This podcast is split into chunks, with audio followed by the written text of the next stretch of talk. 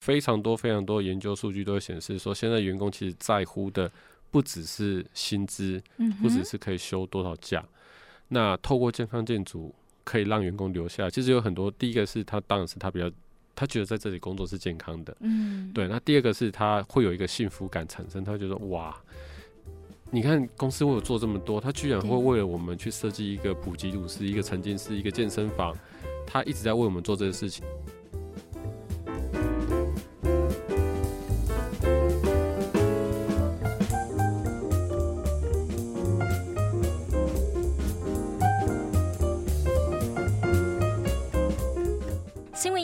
帮您画新闻的重点。Hello，大家好，我是 Nancy。近来荧光笔做了一系列跟环保永续相关的议题探讨，实在是气候变迁对环境、人类生存还有国家的安全威胁越来越大了。我们常听到高温不断的破纪录，还有极端的气候，这些已经从不寻常，现在。感觉好像变成了日常诶。那么，全世界一百三十多个国家提出了二零五零年净零碳排的宣誓。永续议题除了聚焦 ESG 中的 E 环境的部分之外呢，其实 S 所关注的人的部分也是企业永续营运的重要关键。上一集我们邀请到了绿菊整合有限公司的总经理黄家明黄博士来跟我们分享企业的减碳趋势，还有呢国际绿建筑认证 LEED。那么这这集呢，我们要聊聊因应人的健康还有幸福感而生的健康建筑认证，如何产生影响力与绿色人才的需求趋势。Hello，博士。Hello，大家好。博士，我们知道呢，呃，红海总部虎药厂在去年呢获得了国际健康建筑 Fitwel 的认证，那么是全球最高分哦。是的。那这个部分也是你们协助的，对不对？是的，是的。嗯对，呃，这个是蛮特别的一个一个专案哦，因为它跟我们上一集讲到的红国大楼有点类似的地方，也是一个三十几年的楼。对，那我们那时候其实有思考过几个方向啊，就是因为大家会觉得说在科技厂上班的压力很大，对，那尤其像红海又是一个龙头的一个企业，那肯定里面的压力就特别的大。对啊，其实呃，我后来去做了一些调查之后，我发现说，其实，在虎妖厂里面的同仁啊，还蛮不错的。他天生就有一些蛮不错的一个一一些设施存在，例如说，他们有很棒的健身房，他们有一个健康中心。过去我们知道的健康中心，可能就是里面可能有护士护士小姐驻点这样子，他们可是有医生驻点的。哇哦，对，那。甚至像啊、呃，他们在虎药厂里面还有食品实验室。这个食品实验室要干嘛呢？就是要去检测员工中午吃的东西到底健不健康、安不安全。所以其实我觉得企业本身已经对于啊、呃、员工的照顾已经设下非常多、非常多的一些、一些、一些保障了。嗯。那这次我们进场，因为我觉得它先天性已经有有一些很不错的条件了。那我们进去其实。有帮他辅助去确认一些可能比较偏软体面的东西。嗯、对，我举个例子来讲好了，就像爬楼梯这件事情，嗯、因为虎药厂它不是一个很高的楼梯。哦、对，那我们在呃不是很高的楼，所以爬楼梯上下楼是是可行的。嗯、对，那我们在健康建筑里面哦，会把楼梯视成是一个与生俱来的健身器材。嗯哼，你什么房子都必须要楼梯啊。嗯哼，对，所以如果楼梯变得有趣，那其实你会多鼓励同仁去爬楼梯的。可以插个话吗？请说。原来你们设计绿建筑或者健康建筑这些哦，是很有创意的。对呀、啊，我怎么会想到说是啊，楼梯它是健身器材啊？对，其实啊、呃，因为这这标准呢是从美国来的。我先介绍一下这个标准。好了，这个标准 Fitwel 这套系统啊、呃，它其实是美国疾病管制局 CDC。疾疾病管制局的名字是疾病与预防与与与什么什么什么什么中心，它、嗯、后面有出现一个预防，意思就是说我不是等大家生病我再来管制，我是要做预防。所以他其实很早期就做很多研究，他发现建筑物有很多东西会默默影响着你。对，里里面最经典的一个例子就是说，他们曾经做一个实验呢、啊，他说：“哎、欸，我我有一张照片是一个。”赛跑选手冲过终点的那个画面，嗯、那是很激励人心的一个画面。然后他就说：“好，我分两批人去做募款。嗯、有一批人他的募款单上面有那个照片，一批没有。然后他们去募款之后回来去看那个募款金额，有照片的金额比较高，然后他们再请他去找回来那个募款的人，他说：“哎、欸，你记不记得那个募款单上面有什么？”嗯，其实他们不忘记上面有什么。嗯，也就是说，他当他看到那个比较激励性的、比较正面的东西的时候，他其实体整个精神是朝正面的方向。他他那个募款精神，他敢写的比较高一点。嗯嗯，对，这是一个有趣的实验。意意思就是环境中其实很多东西开始在影响你。那如果这个环境是把你带向正向的，你就是会朝正向发展；如果带你是朝向负负面的，那你就是朝负面影响。嗯，对，所以建筑物很重要。那美国 CDC 它会做很多调查，发现哎、欸，也不能把所有的 research paper 都拿来做做认证，这样子大家会无所适从。所以他们就跟一个叫总务署 GSA，他们就是说哦，好，那你管所有的公有建筑，你就先做个测试，最后收敛起来七十几个条款。然后他就说：“好，这七十几个应该可以让全世界来使用。嗯”那那时候我看到这个标准哦，第一个好处是说，其实我很欣赏这套标准的核心价值，它叫 “Building Health for All”，嗯、意思就是呃，我自己翻的中文呢，因为他们没有翻，我翻的是健康建筑，呃呃呃，世界共享。哦，意思哇，好棒！你直接 slogan 了。意思就是说，因为。后我有跟我有跟总裁有聊过这个事，他总总裁叫 Joanna Frank，他其实来过台湾几次。那我之前也有在新加坡有跟他碰个面，然后我们我就聊到这个，我说我我我不知道我猜的对不对，我就告诉他我的想法，然后他说没有错，他们希望健康建筑不应该是特权，不应该是你很有钱的人才值得拥有健康，而是应该是大家都要想办法达到健康。所以这个认证系统很有趣，它没有任何必要条件，它不设门槛，它希望你每一个建筑都朝那那边去做发展。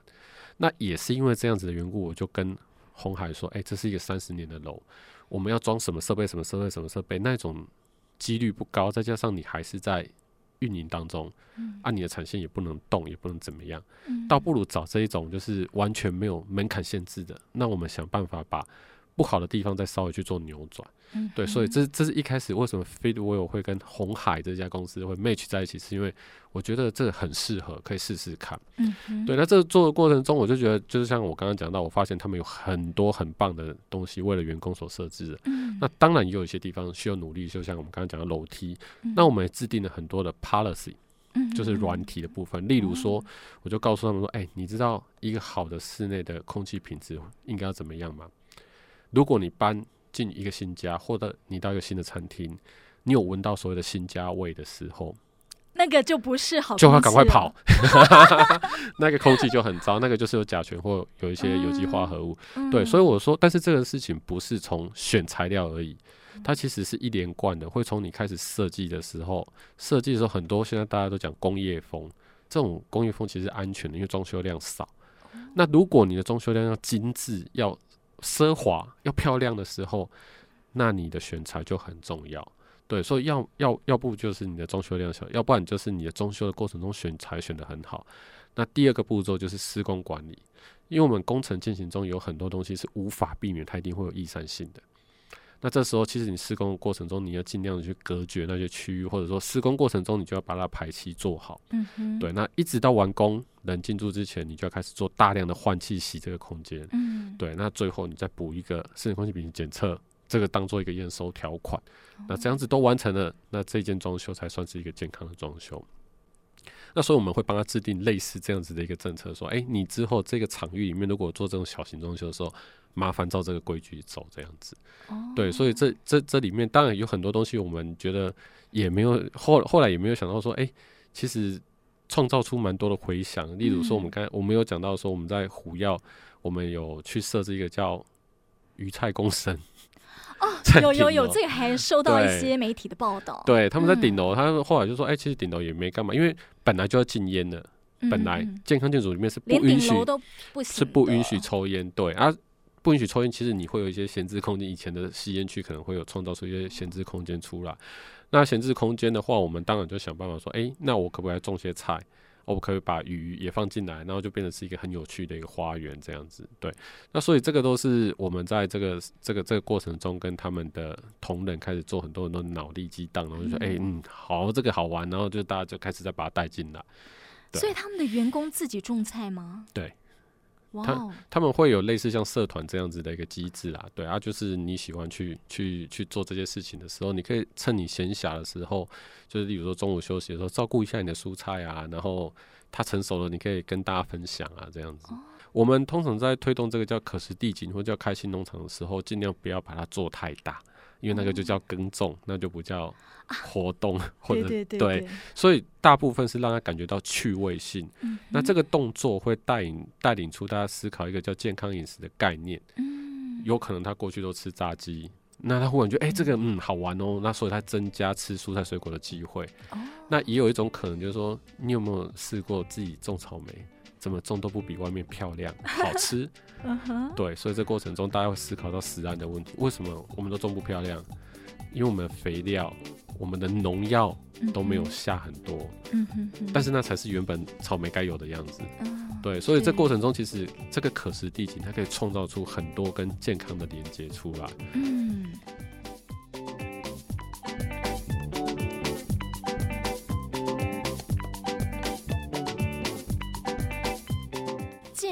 建筑这个部分是不是就说好？刚才光是种菜、种蔬果啊这些哦，这个就是一个健康，然后这是健康的环境，跟大家健康的交流，这样，然后呢，诶，回馈到大家吃的这个部分也是健康的。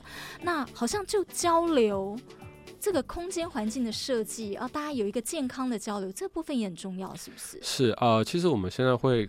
开始鼓励很多公司，当然这有时候我就觉得这个跟传统的公司或者跟外商会有很大的区别，嗯、因为在外商的公司其实都蛮常出现一些，例如说普吉鲁士、嗯，沉浸式，那你知道沉浸式要干嘛吗？我知道沉浸式剧场跟沉浸式的一些啊、嗯，就是科技的设计，对。但你的沉浸式，沉浸式呢，大部分是用，例如说我们公司假设有穆斯林。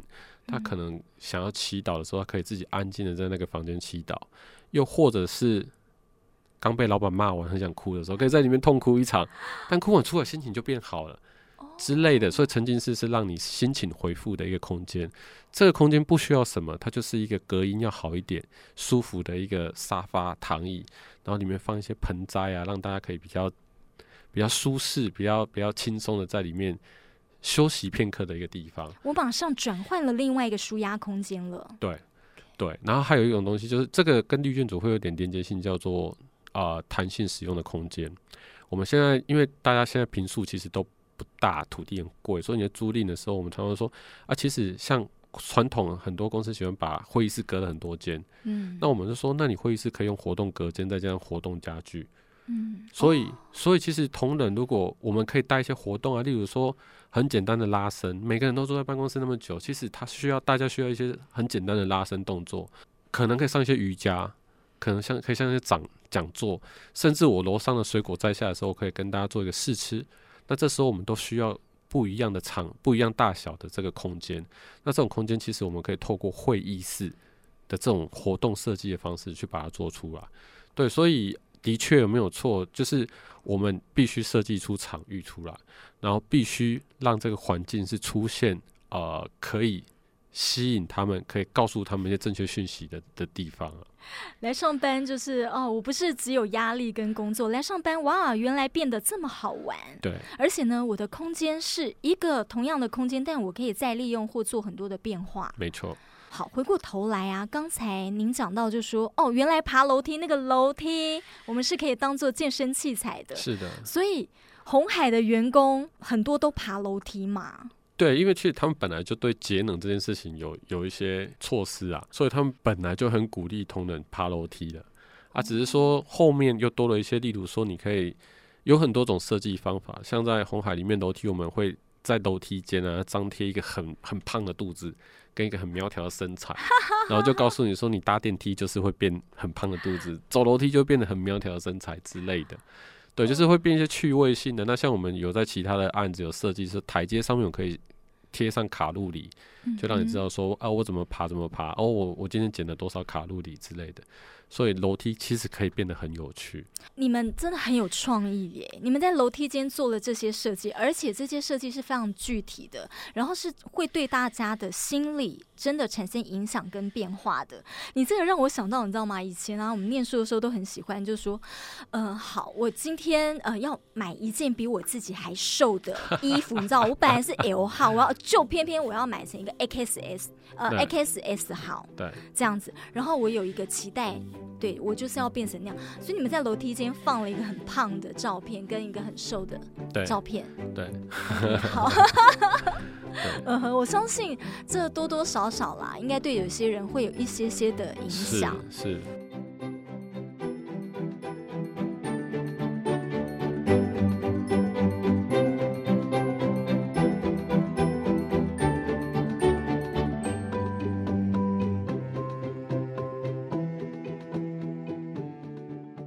红海的部分，你觉得还有什么样特别的，是可以一定要跟大家介绍的？我们在讲有一个东西叫叫轻轻生命的设计这件事情，其实他们也大概会去思考到这样的议题，因为你知道红海的办公室就是很多很多的产线，那大家基本上都是类似在一个制造的程序里面，对啊，所以你从外面啊，从土城那一一看到那个那个红海的时候，其实你会发现它现在是被那个树围围起来的。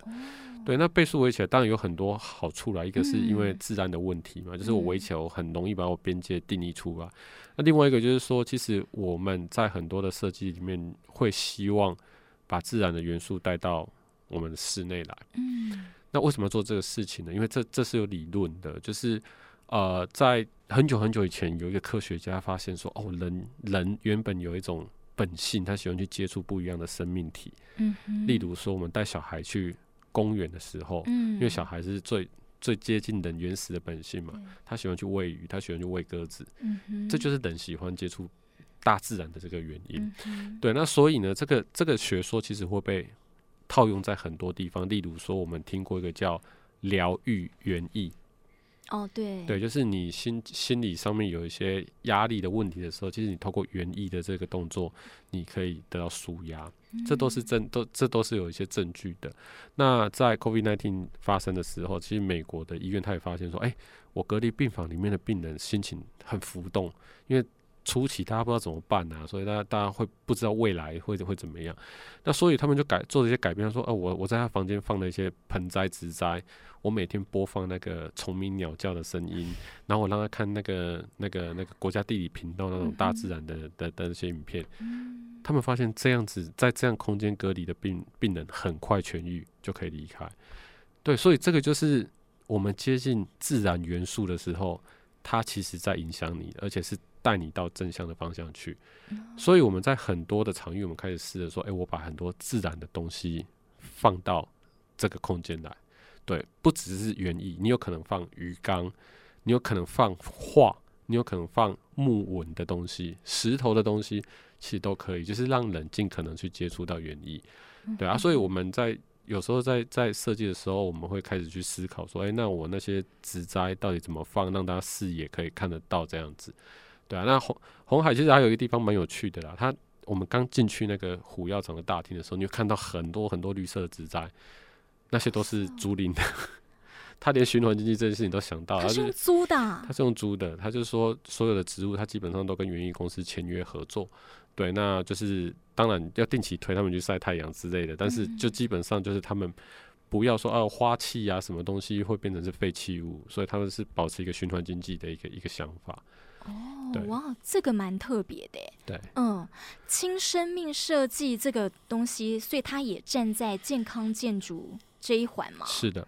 怪不得哦，所以呃，要把自然的元素带到一些空间，或者甚至带到建筑物里头，这样子。对，我就从你们的网站看到哦，国内外其实也有很多这样子哇，看到很特别的一些像消防局，很特别，跟我们呃平常刻板印象的那个消防局不一样的空间设计，这等等的。是，嗯，是好，所以呢。这么棒的一个呃为员工考量的空间，然后呃甚至呢就是对他们的心理、对他们的生理都是健康的，员工就不会想离开了吧？其实是是是这样，没错啦。就是说，呃，有非常多非常多研究数据都会显示说，现在员工其实在乎的不只是薪资，不只是可以休多少假。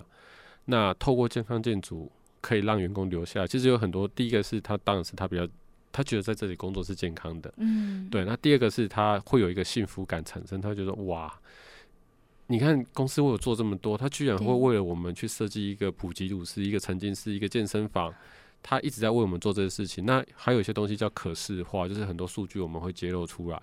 例如说，我们会请公司去做空气品质检测，那甚至像我们的另外一个客户 Lenovo。电脑公司，哦、他们每个办公室其实都有那个即时监测系统，嗯、所以他同仁每天都可以知道我现在的空气品质状态是什么。嗯，对，所以透过这些数据，其实大家会感觉到，哦，原来公司对我们的照顾是这样。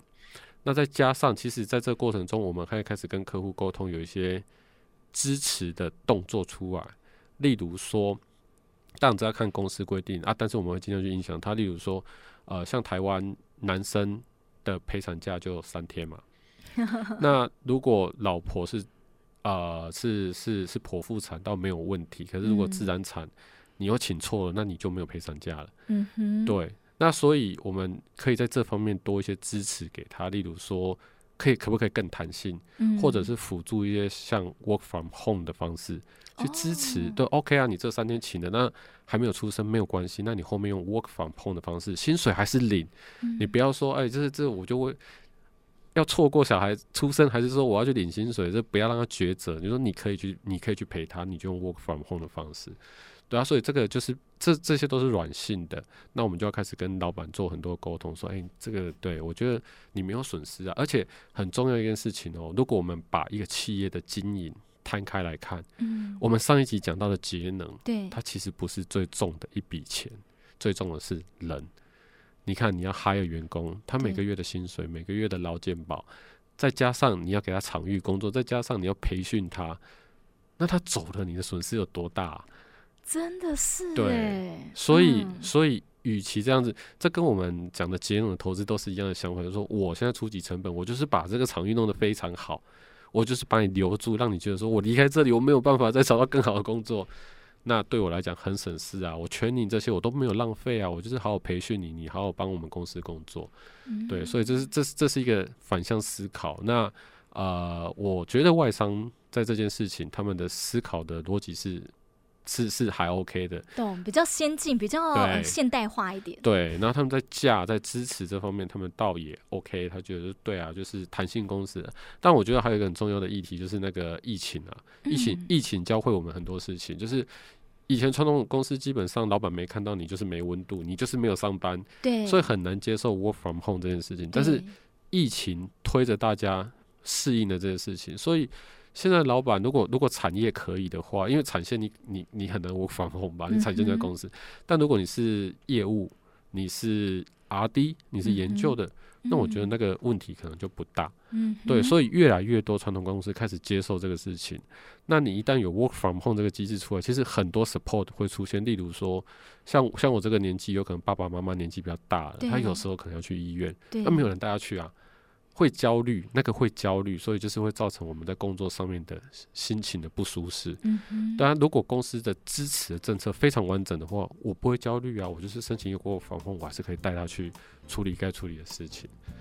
对，所以这也是健康建筑的一环啊，会牵涉到公司的政策方面。所以我常常在思考说，透过绿建筑跟健康建筑，某种程度它在 ESG 的完整度，它可以支持到非常非常多的策略出来。嗯。Thank you.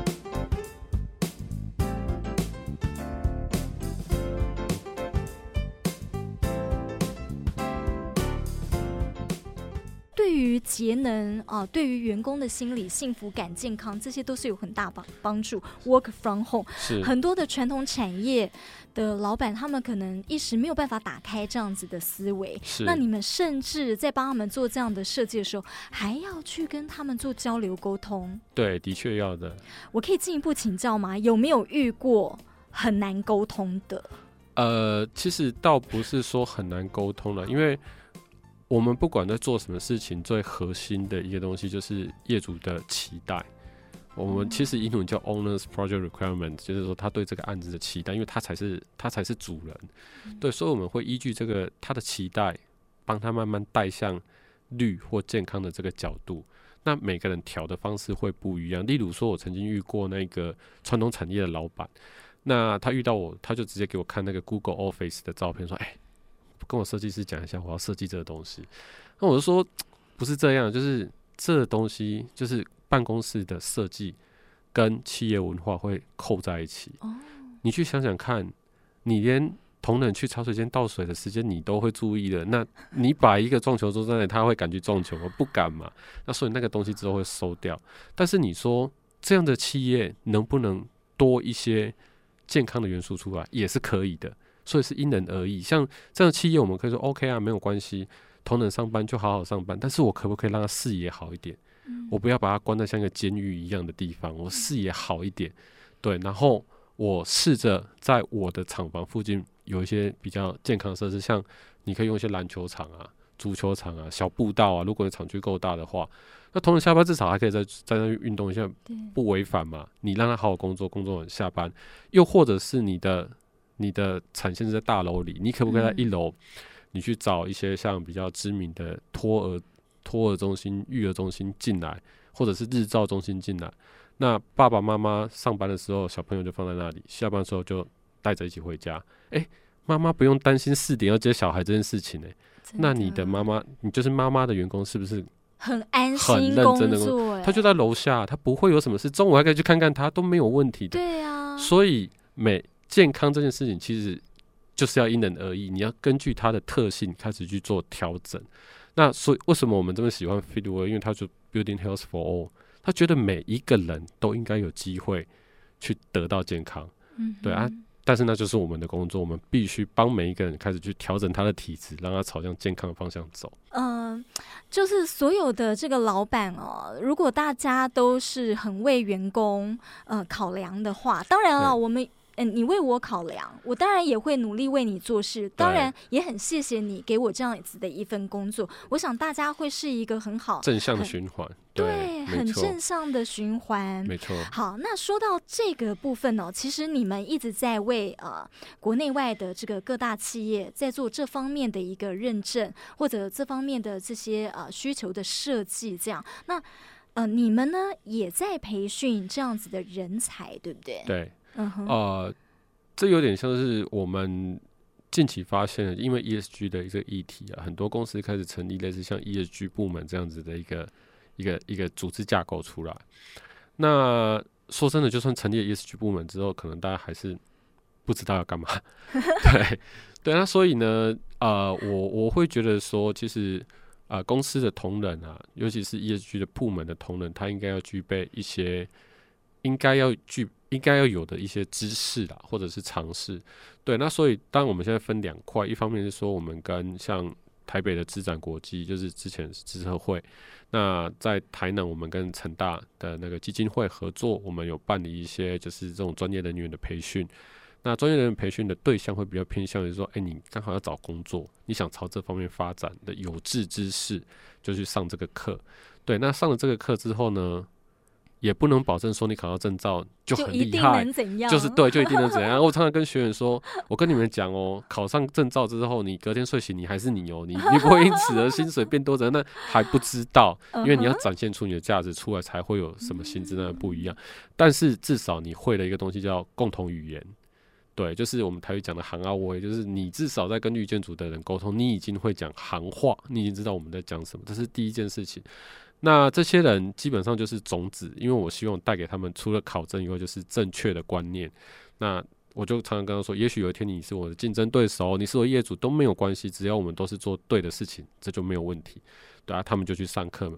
那第二个事情是我们开始做企业的培训，企业专班的培训，就是我刚刚讲到说，ESG 部门的同仁哦，就像刚刚讲到的，诶，健康这件事情不是每个人都可以套 Google 那一套，对，所以。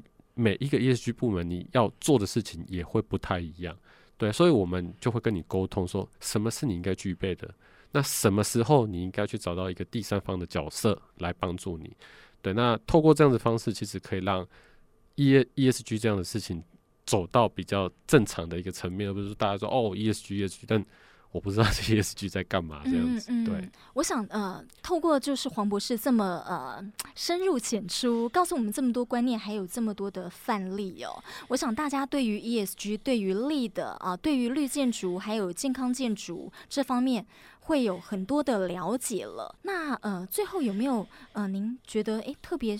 希望提醒大家的，或者想要呼吁的。好的，那也很感谢有这这次机会，可以到我们这个慈济这边来做一些分享。那我自己其实，我们公司我常常跟我们同仁讲到一个非常重要的，我们公司自己的核心价值，嗯、就是为了下一代做努力哦。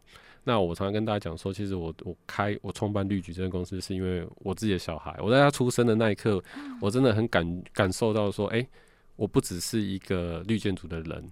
我甚至是一个爸爸了，就真的是小孩出生的时候，我才感觉到我是爸爸。那身为一个父亲，你应该要给他的是什么样的环境？